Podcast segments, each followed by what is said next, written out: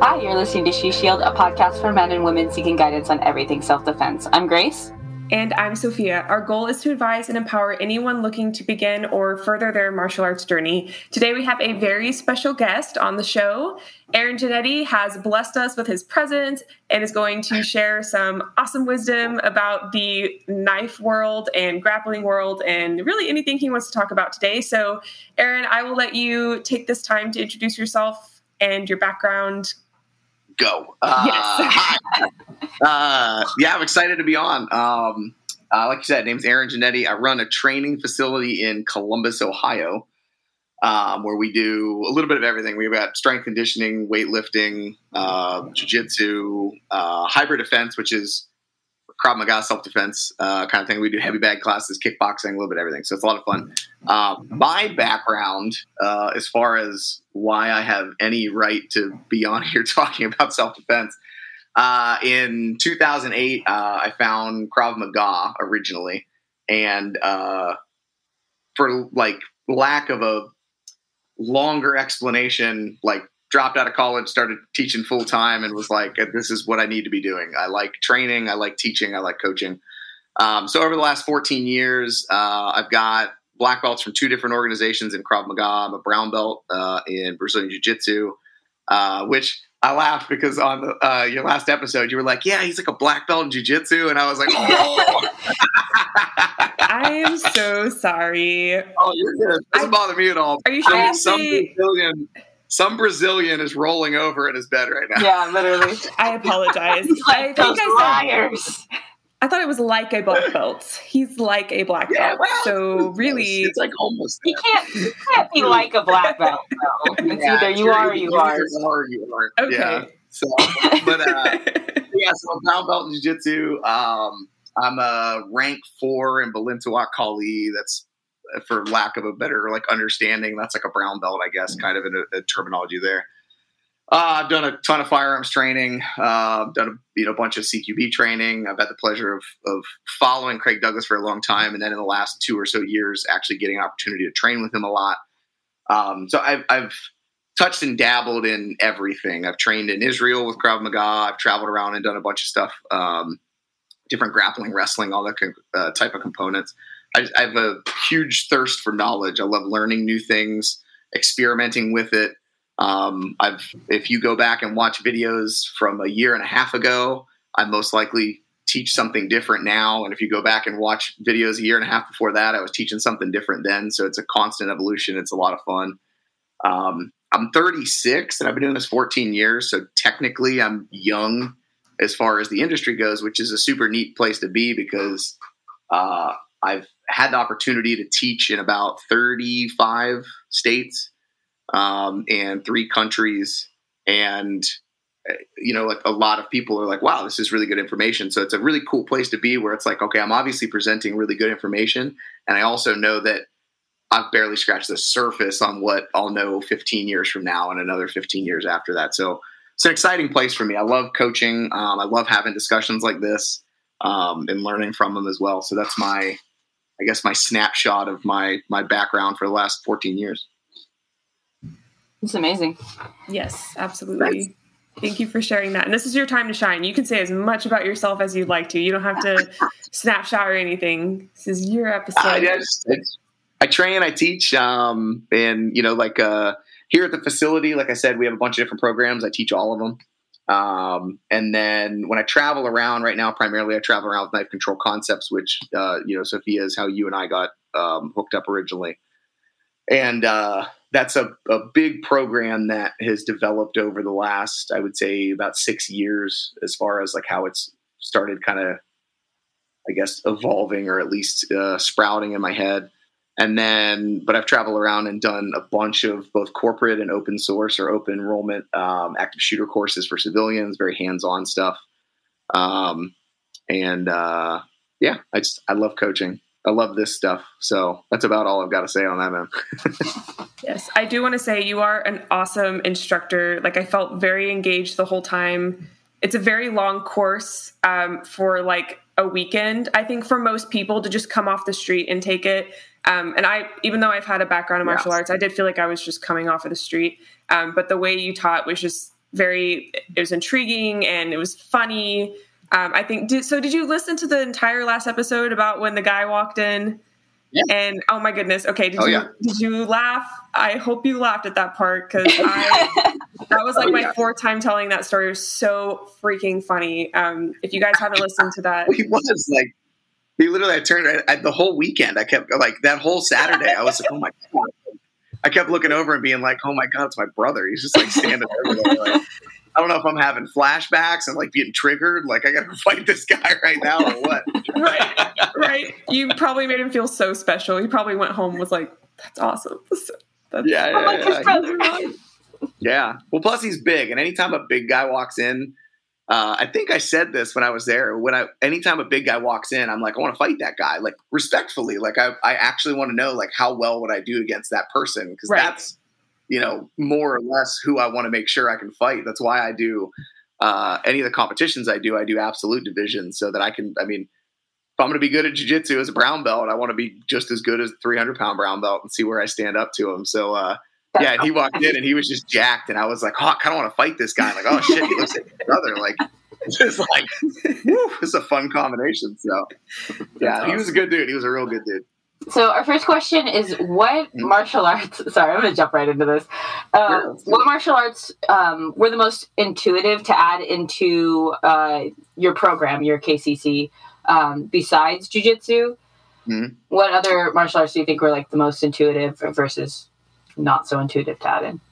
Totally. Uh, so uh, I would challenge on the word intuitive there, um, and mainly because like if when people think about intuitive, if you look at it from a nature standpoint, it's like something that is is easy, accessible, maybe already there in some form or fashion. And in my experience, fighting's not necessarily intuitive. You have to have some experience with it. Um, you know, for me, my initial experience with it was my brother beating me up, hence the conversations that we we did earlier. And, and in a in a loving way, however, I would say a aggressive loving way nonetheless. You know, so I got I started to learn things through the experience of him wrestling and pinning me down and, and all that type of stuff. So I think it needs to be built. Um, now, what's the what what in our experience do we think is the the best program that makes the most sense and get people gets people there faster?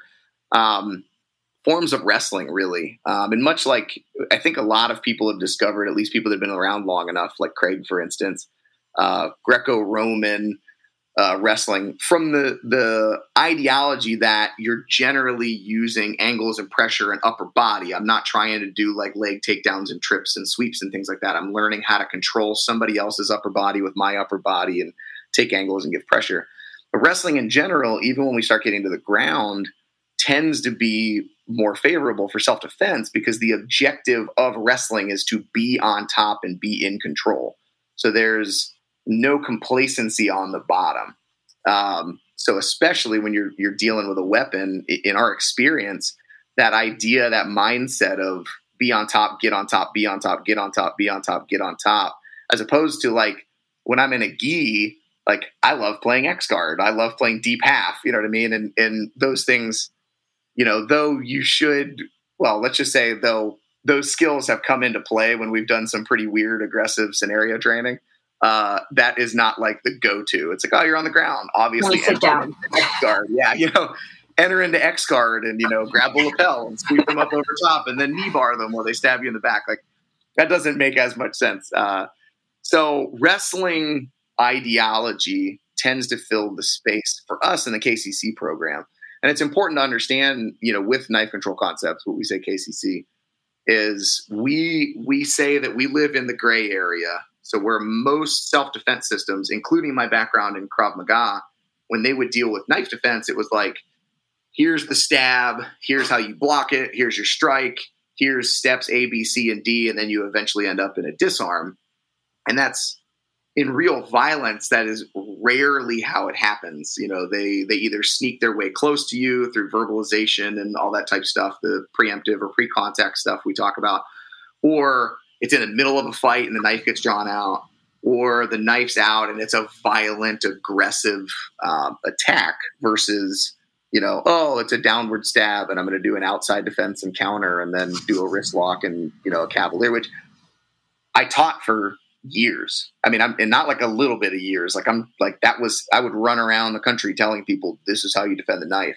And then the second people would mess it up or have an issue with the way they entered, it would be like, well, just go off like a bomb and see what happens. Uh, so we, I actually started moving into that space. And so we tell people we live, the KCC program specifically lives in between entry and exit. So whatever the entry is, you're already being stabbed, you're stuffing a draw, it's an overhand stab, there's a shirt grab, whatever the entry is, we start there. So we're already dealing with a blade. And then we take everything all the way to the exit. We get people to wherever they need to go so that from a law enforcement perspective, they can use the skill set to navigate to where they need to get to for disengagement to higher force, potentially getting into a cuffing situation. For somebody that has their own weapon in, in real life, like again, so like Sofia, for instance, like how do I get to my gun? Well, now we get you better at getting to the positions where you can actually access your firearm and potentially use it. Um, you know, if I want to just snap the person to the ground to create some space and get away, we're going to get you into the positions to be able to do that. So whatever the entry is and whatever the exit is, we help people learn how to navigate the middle ground, which in my experience has been avoided for a very long time. A lot of us would kind of get in there and be like, "Uh, it's just ugly. It's the gray area, you know, just figure shit out." And that was a lot of the answers we got. Um, so over the years, I started navigating that space a lot more. Like, what was that? I was introduced to stand up wrestling um, from Ryan Hoover down in Charlotte and that really blew open my mind as far as how we should be approaching weapons and things like that. So, coming all the way full circle back to the original question, because our main focus is to teach people how to feel energy, adapt to energy, and deal with the the terrible infight of a weapon. In, my experience, wrestling mechanics, the idea of forward pressure, understanding how to cut angles, how to move arms and limbs, how to how to work your way to the back, and more importantly, be on top and be in control. Um, that has by and large been the most impactful for taking people I've trained for a decade and making them actually effective when things go off the rails. Um, fully knowing that in knife defense in general, it sucks. And so there's no clean version of a defense in any way, shape, or form. You know, like you might get stabbed and you, you accept that. The idea is to increase your potential to not get stabbed as much as we can. So, um, so yeah, wrestling, Greco-Roman wrestling, we definitely steal elements from BJJ. Um, but I'm going to be completely honest, Grace. When we were developing, especially the ground system, uh, and you'll appreciate this as you know a, a you know a diehard BJJ athlete. Uh, we were literally like at points in time, like you know, it's me and two other black belts. So it's like Eli Knight, who's you know, everybody knows who the hell Eli yeah, Knight is. Yeah. And then Mike Cheney, who's my coach, uh, who's a black belt. So it's like me and two other black belts, and I'm the self defense, the self defense guy. And we be doing something, and it was like my job to be like, okay, guys, real quick, are we getting a little too jujitsu here? And like we would actually have to take a step back and be like, okay, uh, okay, yeah, maybe. You know, how do we how do we make this more direct, more to the point? and it was it was a really good balance because my coach Mike, um, I, it sounds weird to call him my coach, but he is he is my coach, but he's also like one of my best friends. But uh, he has a huge wrestling background, Thai boxing background, and he's a BJJ black belt. And then you got Eli, who's primarily known as a BJJ guy, but he has this deep interest in self defense. And then me, I'm I'm the self defense guy who does kickboxing and BJJ.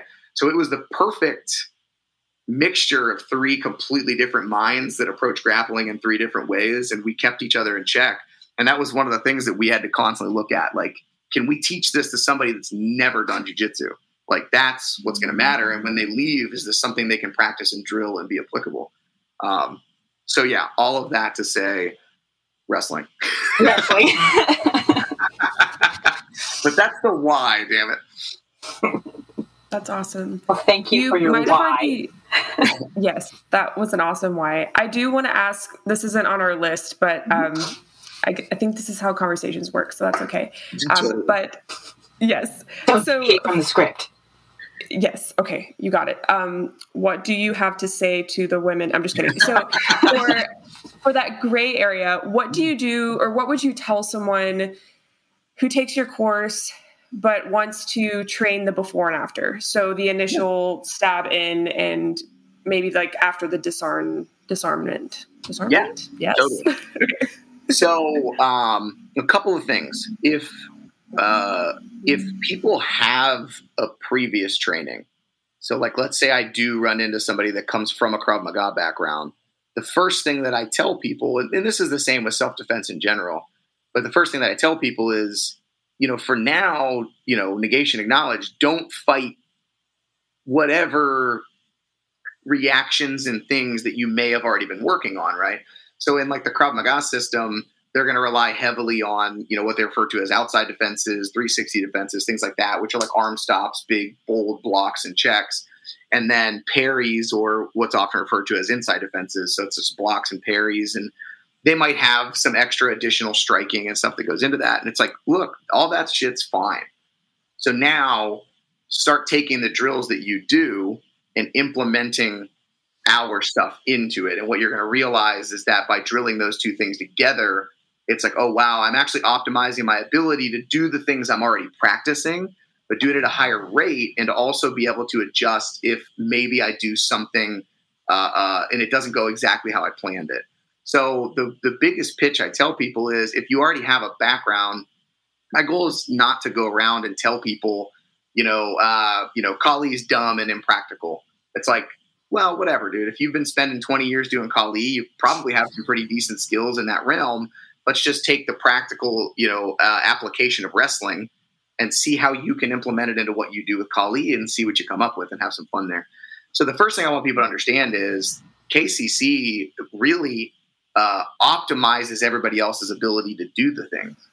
So like for somebody that maybe comes through like an ECQC or an EWO, uh, when they get to us, you know, where Craig does this incredible job of what's happening verbalization, space, creating distance, talking to people. Then there's an ambush. Then there's this that he's showing you the whole nine. We're going, we're going to spend 12 hours focused just on the infight, and that's it, right? So, like, we're hyper focused in that one area. Well, you do that, and then you go back to an ECQC again with now those skill sets, and it's going to optimize your ability to do those things.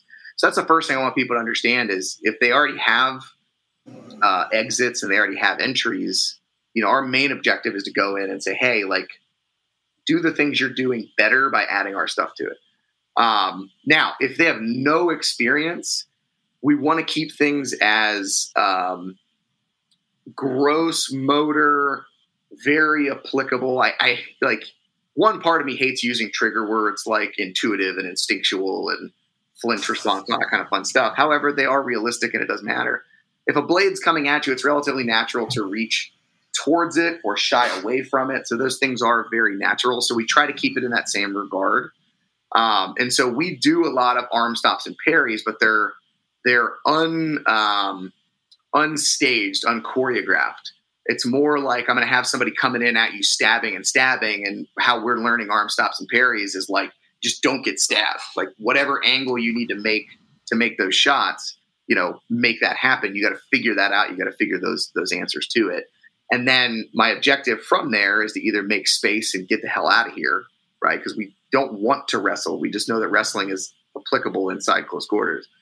Um, or how do i mitigate damage moving the knife around blocking to get an initial linkage something i can grab onto grab onto a shirt grab onto the arm grab onto their head to then start utilizing all the other skills, be it striking or grappling, whatever that is.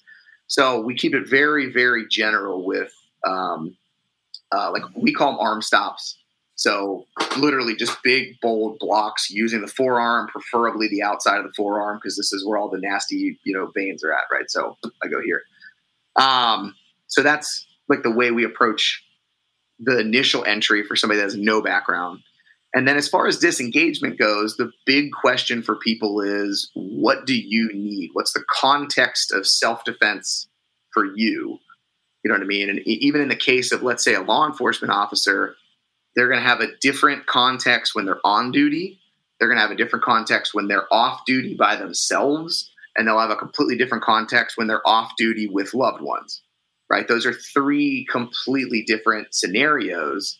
And so on duty, you know, I may be, you know, going to higher force. I may be maybe working my way to a position of control to put the person on the floor and then go into cuffing. I may be buying enough time because I know backups, you know, 30 seconds away. And so I'm mitigating damage as much as I can and, and working through that fight, whatever that is, to do my job as a law enforcement officer, right? So that's that context. If I'm out by myself, well, now it's just run. It's get the hell away from them. So I'm using all of these skill sets to potentially get an outside angle to slam them on their head to turn and run, to maybe snap them to the floor to turn and run, to make some space, punch them in the head, to get them to kind of shy backwards and then turn and run. Well, me, if I'm out with my wife, my two kids that I love them to death, but their legs are about this big and they're not running very fast, I now have to manage that fight so that my wife can either take the kids and remove them somewhere else or I have to manage the fight so that that guy can never get to those people. And so that context is totally different. Now, I'm probably going to want to put them into a wall. I'm probably going to want to take them to the floor so that I can be on top and control, knowing full well that the longer I'm in a fight over a blade, the more likely I get stabbed in the process. But the context is now different because emotionally speaking, I don't want anybody to harm my loved ones. So I'm going to put, I would like to think, I'm going to put my body on the line in that fight to make that happen, right? So it's a it's a tough it's a there's no one answer to that question from a disengagement standpoint or from an exit standpoint because context is so heavily dependent on that. As an overall general idea, if you can turn and run, get the hell out of there. Like get away from the fight as absolutely soon as possible, right? And your ability to run 400 meters as fast as possible should be part of self defense. Like, not a, well, you know, I can run, I'm, I'm able bodied. It's like, but how fast can you run? You know what I mean? Like, I can run 400 meters fast as shit, and I know that, and I practice it, right?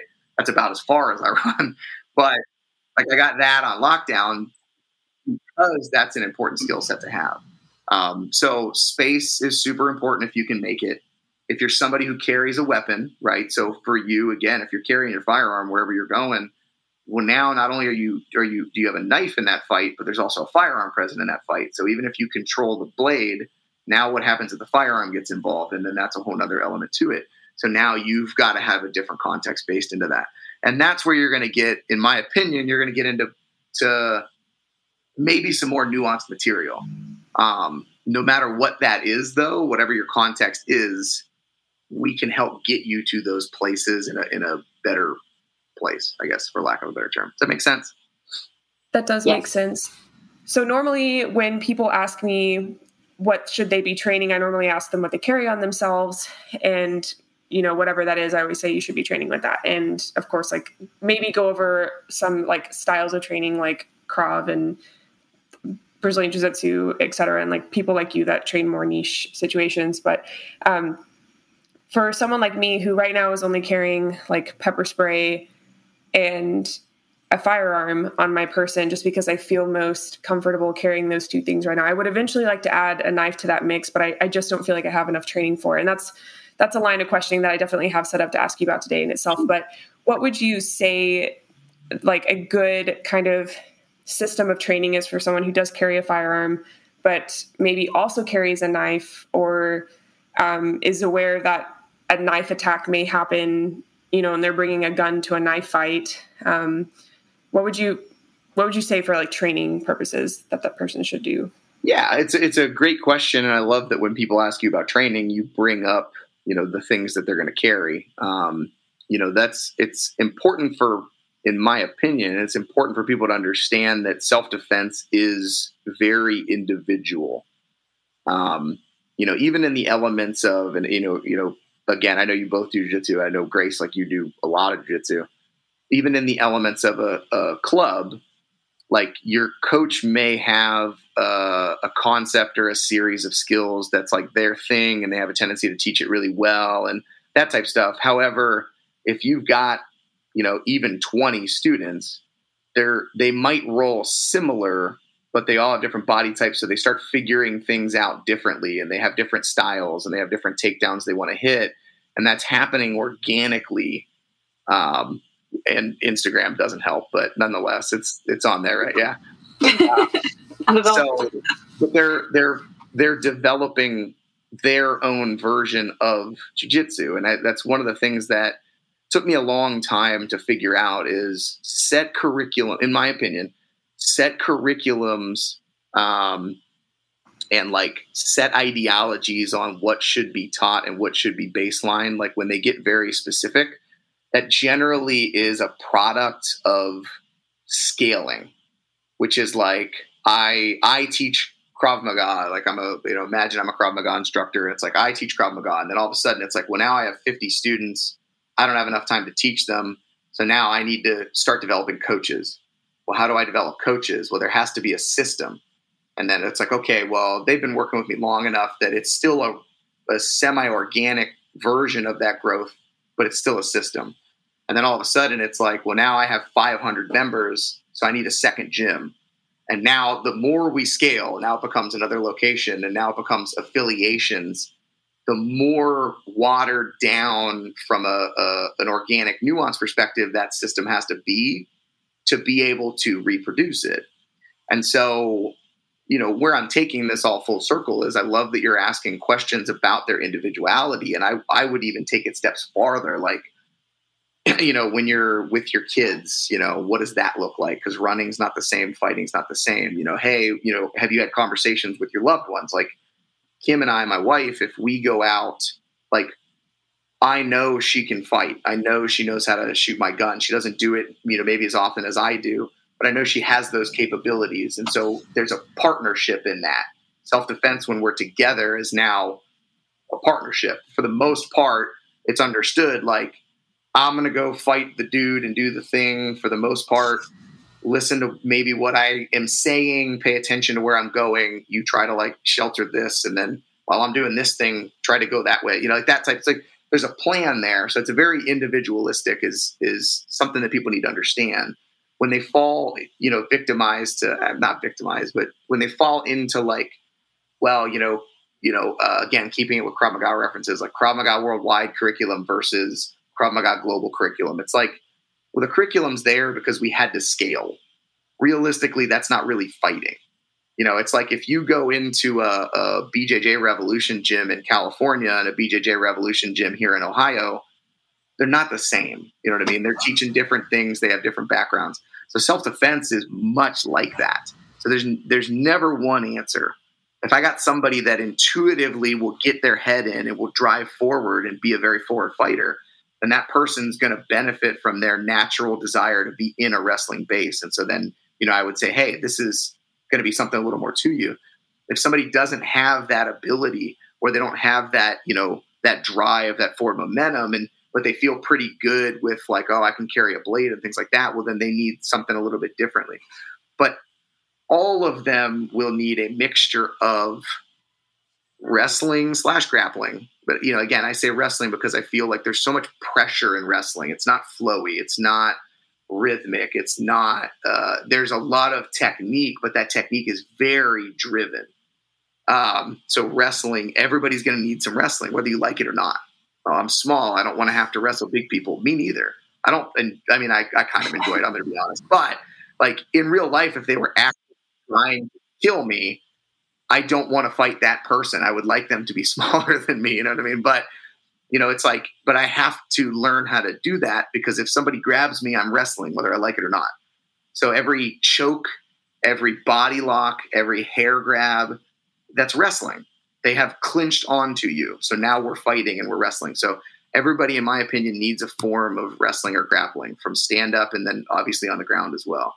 If they're going to carry a weapon, they need to be carrying that weapon and then the elements of the open hand, in my opinion, if you're going to carry a weapon in public, whether it's a pepper spray or a firearm or a knife,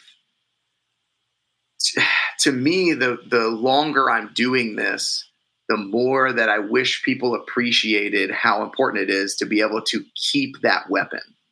And that's where the grappling skills and the striking skills come into place. Because if that weapon weapons do malfunction, especially when we're jittery, you know what I mean? Like you can cause your own malfunctions by not having a solid grip on the weapon when you're when you're engaging it.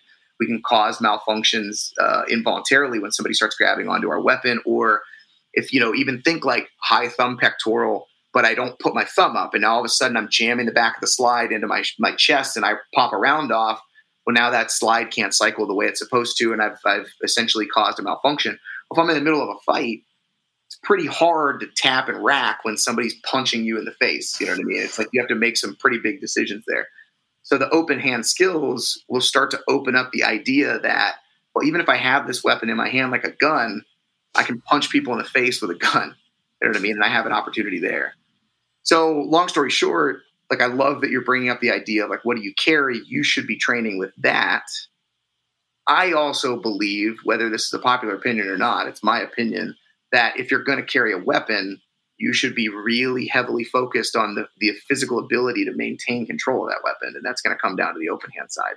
Um, and to me, that's going to be a mixture of, um, you know, some type of a wrestling component, just because there's so much pressure in wrestling. Like you can go almost 100% live from day one, even if it's just with head pressure drills, even if it's just with hand fighting. You know, that's it's one of the beautiful things about wrestling. Um, and then some type of a striking element an ugly, aggressive striking element. in my opinion, it doesn't need to be like strategic Thai boxing or boxing or anything like that. Like I tell people day one, the only thing that matters is if you punch somebody, you can do damage. I don't care if you're dropping your hands. I don't care if it's a big dumb looping hook. Like if you you can hit with the perfect technique, but if you hit me and I'm like and I'm back in the fight, like that's not helping you. I gotta wreck shit. So I want to be able to wrestle I want to be able to break things with my own body as much as possible and then use those to pair up with that.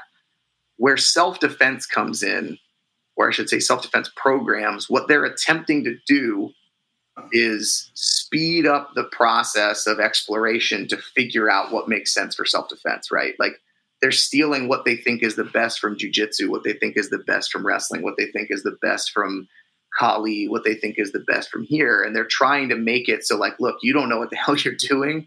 Here's here's like you know you do CrossFit. Here's the general physical preparedness. Here's the GPP of fighting. You got to do a little bit of this, a little bit of this, a little bit of this. That's really what it's coming down to. Um, but in the short run, in my opinion, learn to hit hard. Learn how to stay on your feet as much as possible when somebody's shoving and moving you around so learn some wrestling, learn some grappling, and then understand that if you're going to use your weapon outside of a firearm, but even pepper spray, you have to be at a certain distance and there's accuracy and there's stress levels. So like there's going to be a component of grappling. I almost think to a certain point, I don't consider myself necessarily the offensive knife guy. However, uh, I think to a certain point, the knife is almost the easier because think about how hard, like we look at it as like, I would rather, in two arms reach, I would rather fight over a gun than a knife.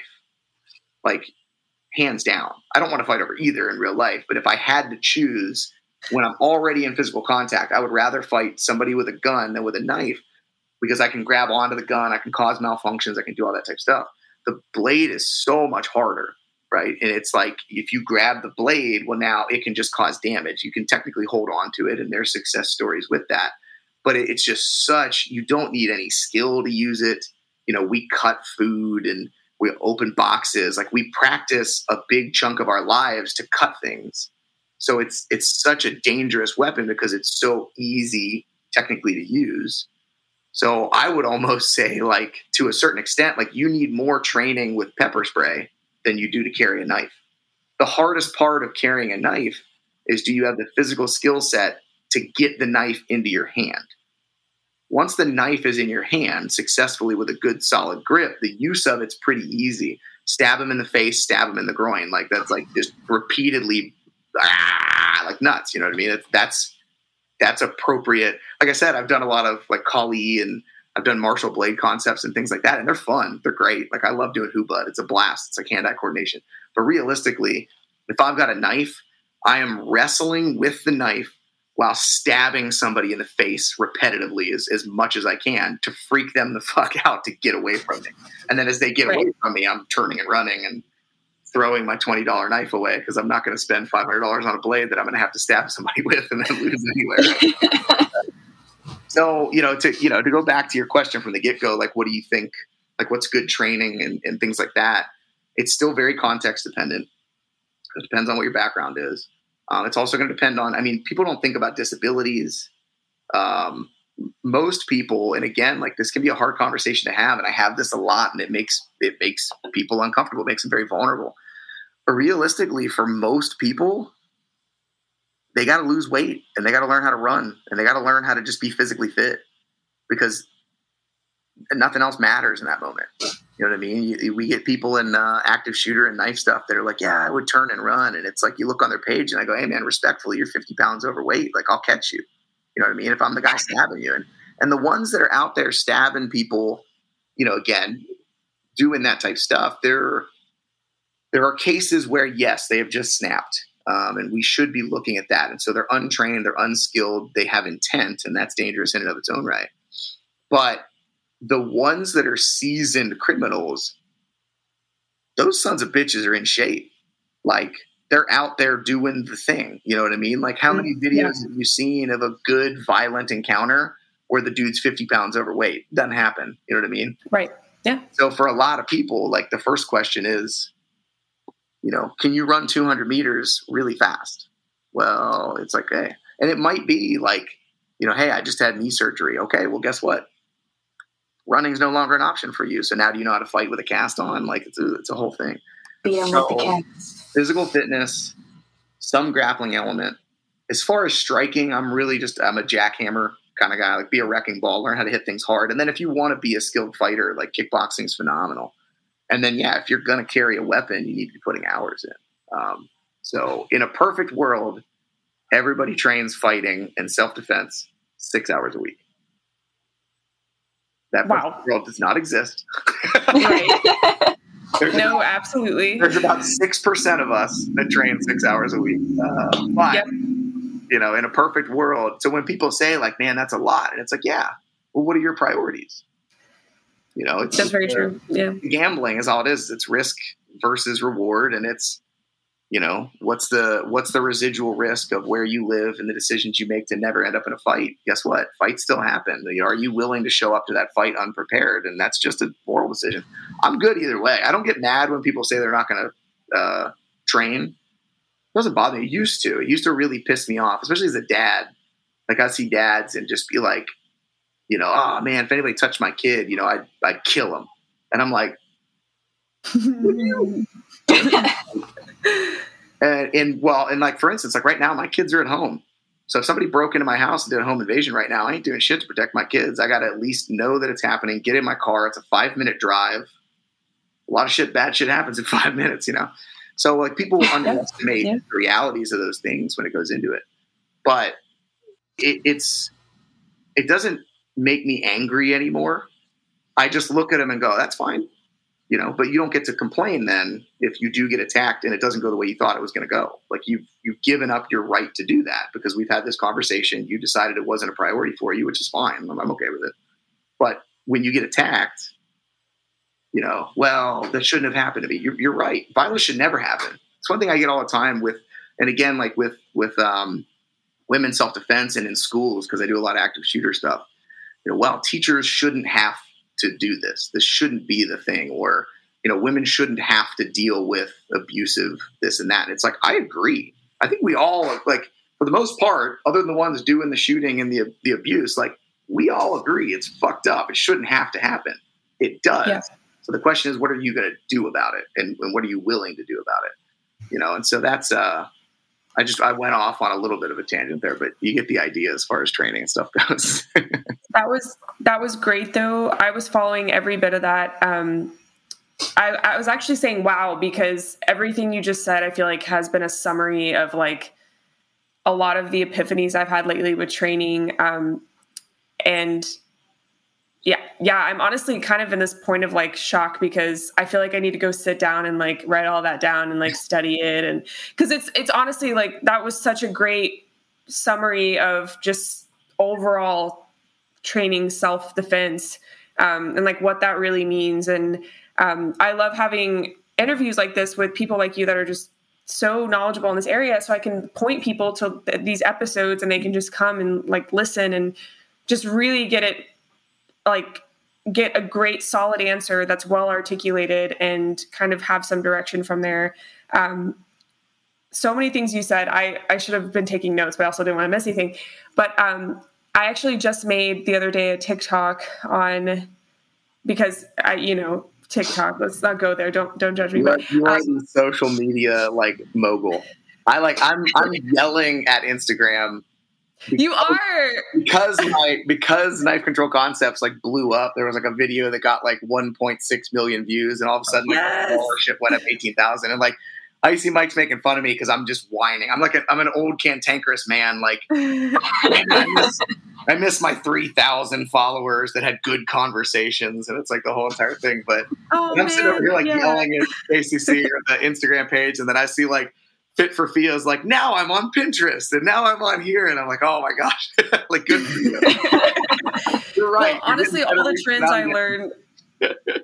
I know. I follow the trends. I'm I'm kind of trying to make it like a full time job, You're smart. um, you, so that when, right, you have yeah. to until you get your legs under you. Like I want to be.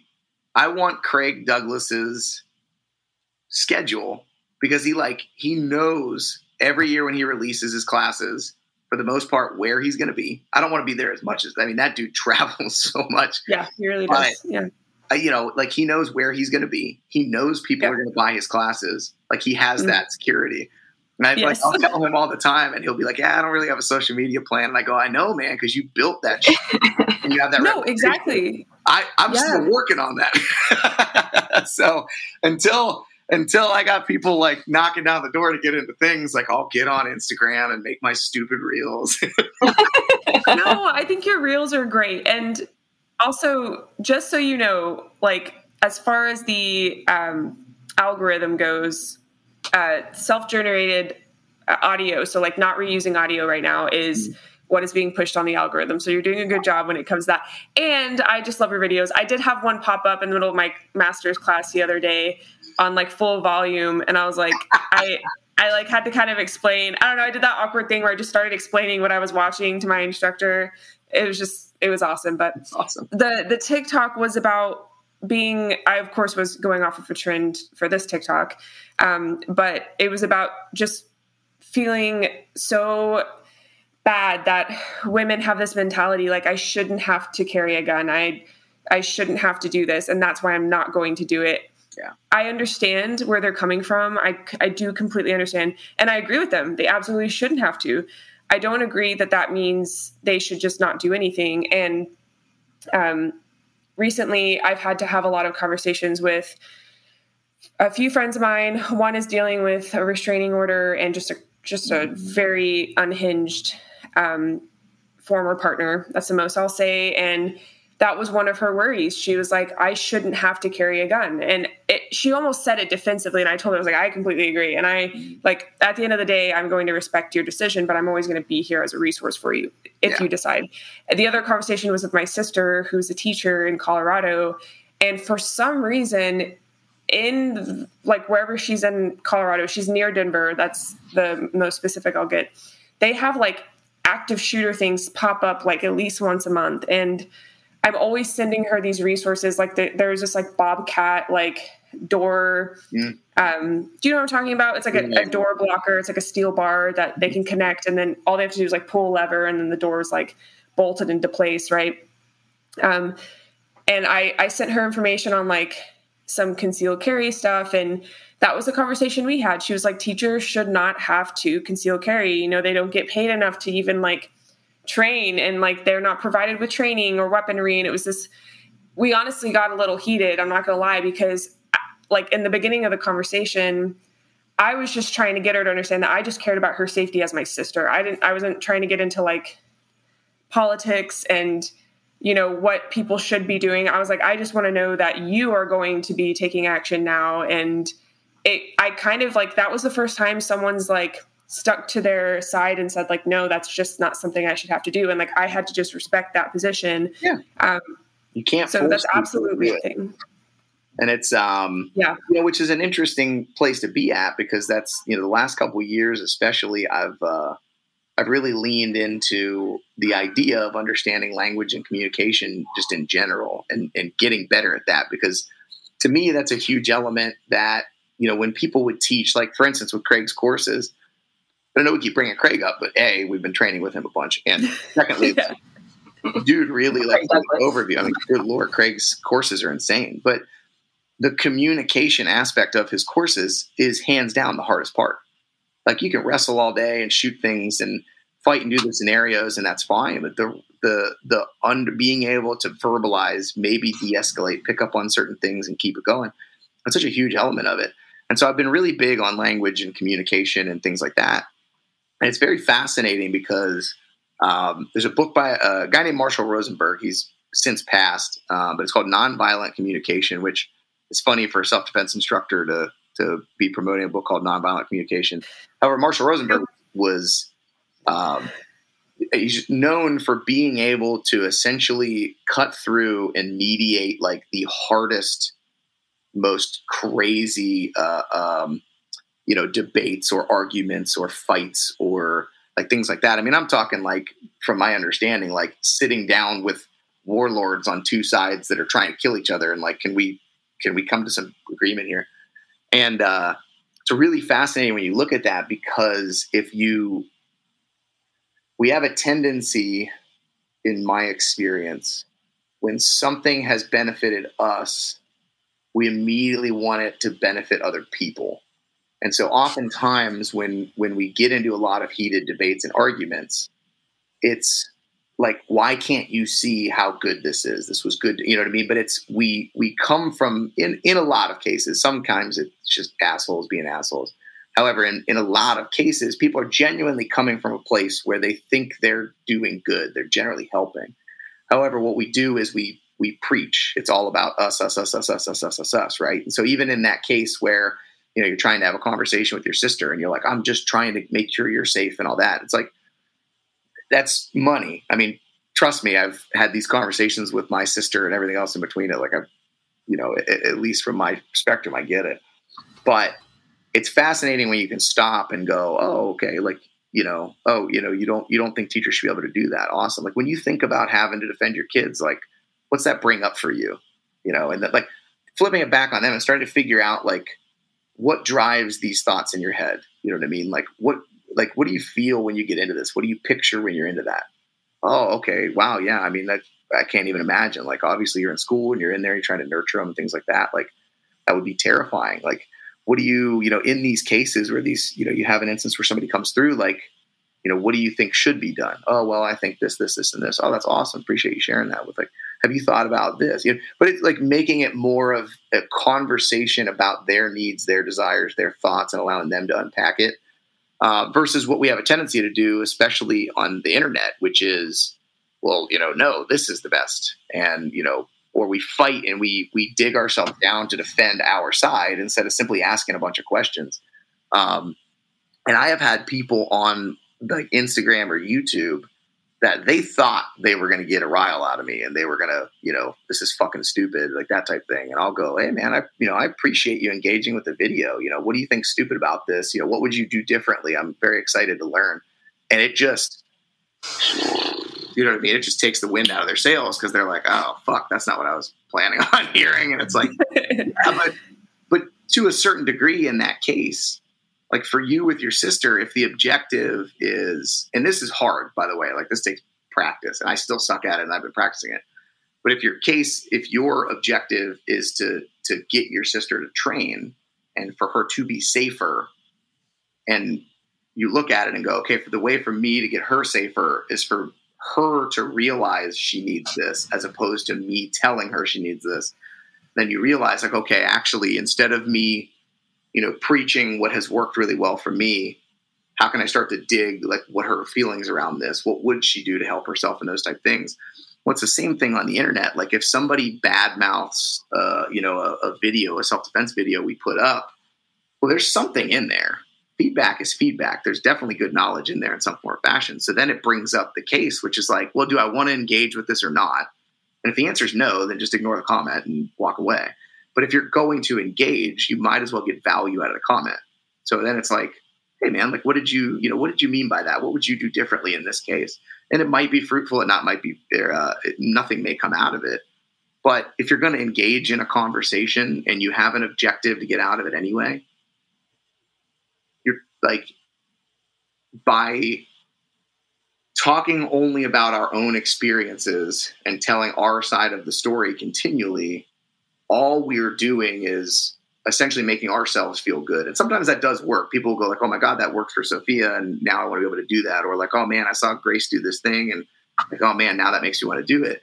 But in a lot of cases where you have somebody that has already shown that they disagree or they have a difference of opinion, in most cases, just reciting your list of reasons why your side is right is is going to make them bury back in most cases. Um, and so it's so interesting. Like the last couple years, I've really dug into to communication um, and language in general through various programs and books and things like that. And I, first off, I'm way fucking happier because I've stopped engaging in like bullshit conversations that don't matter. Like some people, you just look at them and you go like, "You're not going to change your mind," like, and it's probably going to get you killed. you know, it's like whatever, doesn't bother me. You know, uh, right, right. So and so, I'm like way happier. However, I've also had more people change their minds. It might not be completely the way that I look at it, but actually open to changing their mind because I made it about their thoughts. You know what I mean? So it takes extra work, it takes extra engagement, but if you want to, there's a huge piece there. And it's also really important to come back to we're talking about self defense because nowadays, with everybody wound so tight, uh, definitely tighter than you know we we have been in the past, or at least so it seems the likelihood that somebody is one argument away from snapping into some form of violence, whether that violence is simply punching or shoving, all the way up to pulling out a gun and shooting somebody. I don't want to engage that. I want to just like, you know, here, I want to disengage away from that. So if I got somebody that's right. on the brink of losing their shit and I'm the first person that ever asked them their thought on that, and you know, it's at least kind of like uh, what, what was it? Uh, Billy Madison where he's like he called the dude to apologize, and then the guy comes back. He's got his list of people he's going to kill, and he's like, "I called that guy." Like at least like if that dude's going to snap, it's like, "Woo, maybe I'll be off the list," you know, and something. Like so, but it's like there's it, it, takes time. It's much like the KCC program. Like it takes time. It's not a one weekend thing. Like you got to practice for months and months and months and months and months to see improvement out of it. But if you're willing to put the time and the work in, you live a happier life. You're more confident. You have a higher level of confidence and you're you're disengaging from violence even furthermore and that should always be the objective. I don't ever want to get into a physical fight. Uh, like i'm really good at fighting. I would avoid it like the plague because nothing good comes out of it. Even if i win there's a chance i get taken to freaking civil court and some other shit and get torn apart by the whole legal system and everything. It's just not worth it. So you disengage and a huge part of that is the communication aspect. So I have no idea how the hell we got on this topic. But can no. you tell? Like, I get very excited about communication. Like I, I jones yes. out psychology and communication. no, that's wonderful. I actually own that book. I just haven't read it, and I, mm. I'm actually really glad you brought it up. It had to do with um, just the way I kind of saw my dad communicate, and then I kind of internalized that style of communication because mm-hmm. I saw it be effective, not for the right reasons. Um, and then I realized that doesn't work with people that come from healthy homes. And um, I, I, had to buy that book, um, but I started therapy around the same time. And I was like, all right, therapy's enough. It's not going to be on my butt with like how difficult it is to like yeah. really work on those inner demons. But that book has been on my list. So I'm really excited. I feel like it's definitely a sign that I need to start it like sooner rather yeah, than later. A, it's a pretty short read. Yeah. Yes, absolutely. Read. That's a good one. I've, I've read that book read and or listened to um, probably about six or seven times now. Uh, and he's just, it's, nice. just, it's a very neat book. Uh, it's a very neat book. So yeah, you learn something new every time. I'm sure. Yeah, I like books like that. That's wonderful. That is wonderful. I do want to ask you, and you pretty much, I feel like you may have already said this, but to ask it directly, this is probably one of the biggest things that I get with women. Um, they'll say things like, um, I I have pepper spray, so I'm good. But what would be like the next thing I could do? Should it be a knife or or should it be a gun? And that is just such a to me a very hard question to answer. First of all, I don't have enough training with a knife to be able to say one or the other. I did a lot of Krav going, growing up, and by a lot, I mean my instructor that I got my black belt with in my traditional Korean style martial arts for seven years also taught Krav. So every Friday, so just once a week, we would do knife training. So I, of course, thought I was really good with a, a blade, and that's it's silly now looking back, but um, that's about the extent of my knowledge. Besides going to your course, uh, which don't get me wrong, I'm not saying it wasn't incredibly insightful. Um, other than me doing, you know, half of the class leaving because I was sick, but, um, but you know, a lot of that training has to come from, you know, your students training from home. Uh, so all of this to say, I don't normally feel comfortable saying one or the other. Um, and I also don't feel comfortable putting it in a hierarchy because they're so unique as far as like their potential and um, their concealability and the the type of training that they require. Um, knives you can train at home with. Uh, you can train like with a, a, like a faux blade and a dummy. Whereas like if you're going to shoot, you you actually need to go to the range and invest in ammo. And like, what would you say to someone who almost like asks asks about a hierarchy of like weaponry to carry. And if you want to throw in a little uh, like a little bit of your opinion on tasers and stun guns as well, we would love to hear that. Yeah, uh, it's a really good question. We, we, you know, I get that a lot. Um, Self defense for a lot of people, especially for females, the market for a very long time was, was you need a tool you're not big enough, you're not strong enough, you can't fight. So here, go buy a gun or go buy a taser. And that, and like tools are great, but they're exactly that. They're tools. Um, so it's a, it's a it's a great question. It's an interesting one to ask. I'm I'm in the same regard as you. Now, first off, I have zero experience with tasers. Uh, I have zero experience with stun guns, and to be completely honest, I have very minimal experience with pepper sprays or anything like that. So like that's definitely okay. not my department. Um, okay. growing up, I've always been a bare knuckle kind of person. And then I got into firearms and I got into knives. And so there I feel comfortable talking about. But I, I would say this I would start, I, I don't think there's a hierarchy. The question is going to be if you're going to carry something, how much are you going to train? And mm. if you're not mm. going to train, what's the liability in that? Like ask those questions. Now, one question that I I I don't see posed enough is do you understand that if you carry a firearm, you're carrying a firearm to kill a human? It's not for self defense, it is not for protection. You carry a firearm if you're carrying it for self defense. You're carrying a firearm to kill a human. Can you live with that? Can you even approach that, right? Okay, you're carrying a knife. Okay, now you're carrying a knife to kill a human. And you're going to feel every bit of you killing that human. You're going to feel pushing the knife into their body. You're going to feel the blood coming off of their body getting onto your hands. Like that's a whole nother level from psychology standpoint. So can you deal with that? That's different, right? If those, if you answer both of those, like I can't see myself doing that in any way, shape, or form. Well, now we need to start talking about, you know, whatever bludgeons and pepper spray and things like that that may be less lethal because you can train all you want and you can be an expert marksman, but there's a massive difference between shooting paper and watching a hole drive in somebody's skull because you shot him in the face. That's a huge difference. And that's one area that, in my opinion, is is oftentimes underlooked. Like the first question I ask people when they come in to do firearms training is like, "Why do you carry a gun?" And most out of the cases, they're like, "Well, you know, I just feel like I want to be able to defend myself."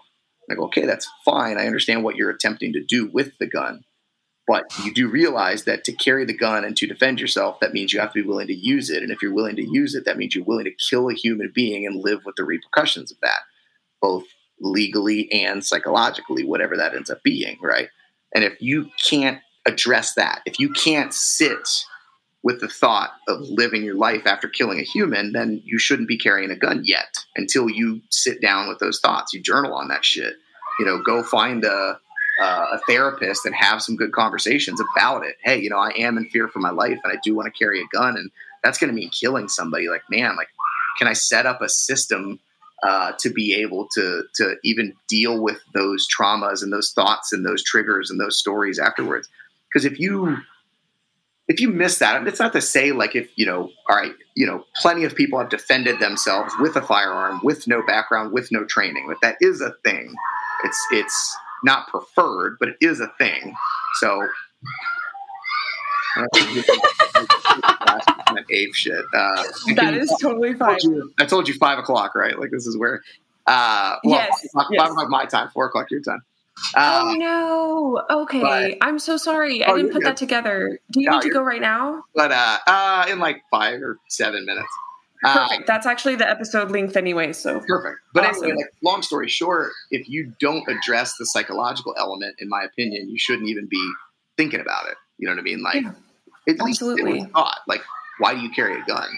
Well, I carry a gun to potentially have to kill a human. Okay, I'm a, good. Yeah. Let's talk about that. And now let's learn how to kill a human, because then that Yeah. also changes the way people train. Mhm. Because now all of a sudden, it doesn't matter if I shoot tiny little groupings because the way you shut humans down is you get as much of the bread stuff to come out of the body. So all I need is a bunch of holes throughout the center chest. Okay, well, fine. That changes the way. Now I understand what I'm trying to get done here. I'm not firing off warning shots. I'm not shooting them in the leg to slow them down. Like all those those big myths and things that get into it. It's like you carry a gun to potentially kill a human being. Start there. So to me, that's the first conversation before anything else. And if that is makes somebody startle or lock up or get tightness in their chest or they start breathing and kind of panicking at the thought of having to kill a human being, especially with a knife where you have to plunge that through flesh, you're going to hit bone, it might get stuck in bone, like there's going to be blood. Like if you can't do that, then let's at least address that before we start saying you're going to carry a knife everywhere you go. You know what I mean? Yeah. That's where I would start. That would be the first thing. And then from there, I don't think there's a hierarchy. It just comes down to are you going to train? And are you going to train the open hand skills needed to implement that weapon? Now, in cases, there are some, look, there are always extraneous cases. I work with, um, you know, I've worked with people in the past that are, uh, you know, wheelchair bound. It's like, okay, like you're limited in your ability to do some of the physical skills. Let's be honest about that. So running's not a great option. Your ability to fight is definitely hindered. It's still there, but it's definitely hindered. So now maybe a knife is going to come into play because if somebody's going to fight you, it's probably close quarters. They're going to grab onto you, try to throw you out of the chair, that type of stuff. Maybe a firearm is in play, the way that you're going to carry it and move with it, like all those things. So there's extraneous circumstances where it's like, okay, you you really do need this. Um, however, you still need to have that conversation, which is, are you willing to kill a human being? And, to me, that's a, a big piece of the puzzle that a lot of people, a lot of people oftentimes just overlook or or they brush over. Yeah, yeah, yeah, yeah, Right. yeah, to kill somebody. And it's like, no, no, no. I want you to sit for a second, close your eyes, and picture literally killing a human being for a second. Well, I don't want to do that. Yeah, because it's fucking uncomfortable. And guess what? Self defense is uncomfortable. It's it's training is uncomfortable if you're doing it right. right? Training is Mhm. uncomfortable. Verbalization and communication is uncomfortable. Hurting people is uncomfortable. Being hurt is uncomfortable. Making decisions to advocate for yourself, you know, in the cases of like domestic abuse, all that stuff's uncomfortable. Spend time training to to lean into that discomfort and to become more comfortable being uncomfortable. You know what I mean? And that's where the training element comes. People, in my opinion, they overlook the psychological element a lot. I did not realize we were going to get into that today, and I am so glad we did because Yeah, totally. I honestly think that's something our our episodes have lacked to this point, which is exciting. But you know, because that means we have a lot to talk about. But um, hearing that from you, especially, is, is very special. So that's awesome. I Um, it. I think wonderful. The last thing I do uh, want to say, um, I do want to just like if you you can just as much as you want to say about it is perfect. But I have a lot of girlfriends like like a handful that are like, yeah, I carry a pocket knife and like it's always in my back pocket and like I'm good. And then I'll say something like, yeah, well, do you do any training with it? They're like, no, but I'll be okay. Like, what, how would you, what would you say to like people who like right now maybe are listening and like have a pocket knife and it's just like this sense of security for them, but they've never really thought about like what would happen if they had to pull it? What would you say? Yeah, I mean, you know, I'd start first and foremost with that. Like, make them think about it, um, Okay. or invite them to think about it. You can't make anybody think about anything. Invite Right, them yeah. to think about Attack it. them. Yeah, you know what I mean. Like, pin them down, Grace. Like, pin them down. Like S mount, shoving their face into the ground. Right there. Mhm. You know what I mean? Like, Get a nice little X guard, Yeah. sweep them over, Sweep jump on top. yeah. If you can't stop that Yes. expert sweep, you can't stab me with a knife. Like, uh, but you know, so that would be that would be where I would start with it. And then okay. if you needed, if you needed, if you wanted to go this far with it and you needed to make a point, you give yeah. them a training blade and say, okay, like you, like I'm going to start an altercation, pull it, right? And it, you know, you make that altercation realistic, which is like it's a surprise, it's an ambush. They don't know it's coming right out of the gate. You do things that jar their hands, and then just make them realize, like, oh wow, maybe there's a little bit more to this than I thought. Um, that's you know, that's that's the downfall of a lot of people that carry you know pepper spray and things like that is like it needs to be in your hand to use it. You know what I mean? And, and so, do you have the yes. physical skill set or the awareness to get the tool in your hand to be able to use it? And a lot of people with knives, like think about it, like you might feel relatively comfortable walking to your car at night with a thing of pepper spray in your hand. But how comfortable do you feel with a drawn blade walking and now you're the crazy fucking lady walking around with an open blade that people are calling the cops on? So there's the right grace right here. This so, me. I mean, it, it's just one of those elements. It's like, what what are you going to do to get the thing in your hand? And if that's not a thing you're going to do, then there's nothing you can do at that point. And again, they might still say like, "No, I got my knife. I'll be fine." And it's like that's okay. I'm going to let you know in my experience, it's a lot difficult. You, it still might work. It's a lot more difficult than you think, but hey, heads up, you know, it's fine. I've tried. If you ever want to talk about this, I'm here as a resource, but otherwise, you know, is what it is. Here, sign this waiver. Yeah, exactly. Yes. Sign a waiver. Yes, absolutely. No, that's wonderful. Thank you so much for sharing that. Is there anything else you would like to say on the pod before you we jump off here? I think we talked about really cool stuff. Um, yeah. I love, I love self defense. I love sharing ideas and having conversations. So all of this is stuff I love talking about: communication, fighting, wrestling, stabbing people, shooting things. Like it's all my favorite stuff. So I, yeah, you crushed it. Y'all are awesome. Absolutely. You're awesome. Thank you for coming on. And we're just going to sign off. Just so you guys know, we are going to tag Aaron Jannetti's Instagram, his website, and any other information you guys will need in order to get in contact with him, follow him, watch his reels, his screaming reels, and go to one of his courses, guys. If there's one near you, I mean, just don't think, just do. You know what I mean? It was, it was a really, yeah, I I'm so glad I went. I definitely cart. add to cart, yes, and check out through PayPal Express. So just kidding, they don't sponsor us, so you don't have to use them. But anyway, if you guys if you guys are interested in exclusive content, you can join our Patreon. That is where we are going to post the video portion of this interview. You get, of course, stickers, thank you notes, and more exclusive content from She Pod. Please follow us at She Pod on Instagram and TikTok for updates. You can email us your stories and or questions or episode ideas to sheshieldpod at gmail.com. Thank you to Ciguera Gear, our lovely sponsor. Uh, if you guys are looking for duty gear or concealed carry gear, you can use code SheShield10 for 10% off of your order on CigueraGear.com. Everything we mentioned, again, will be in the show notes. Those are the notes below the title. Otherwise, stay safe. And bring snacks. Bye. Bye.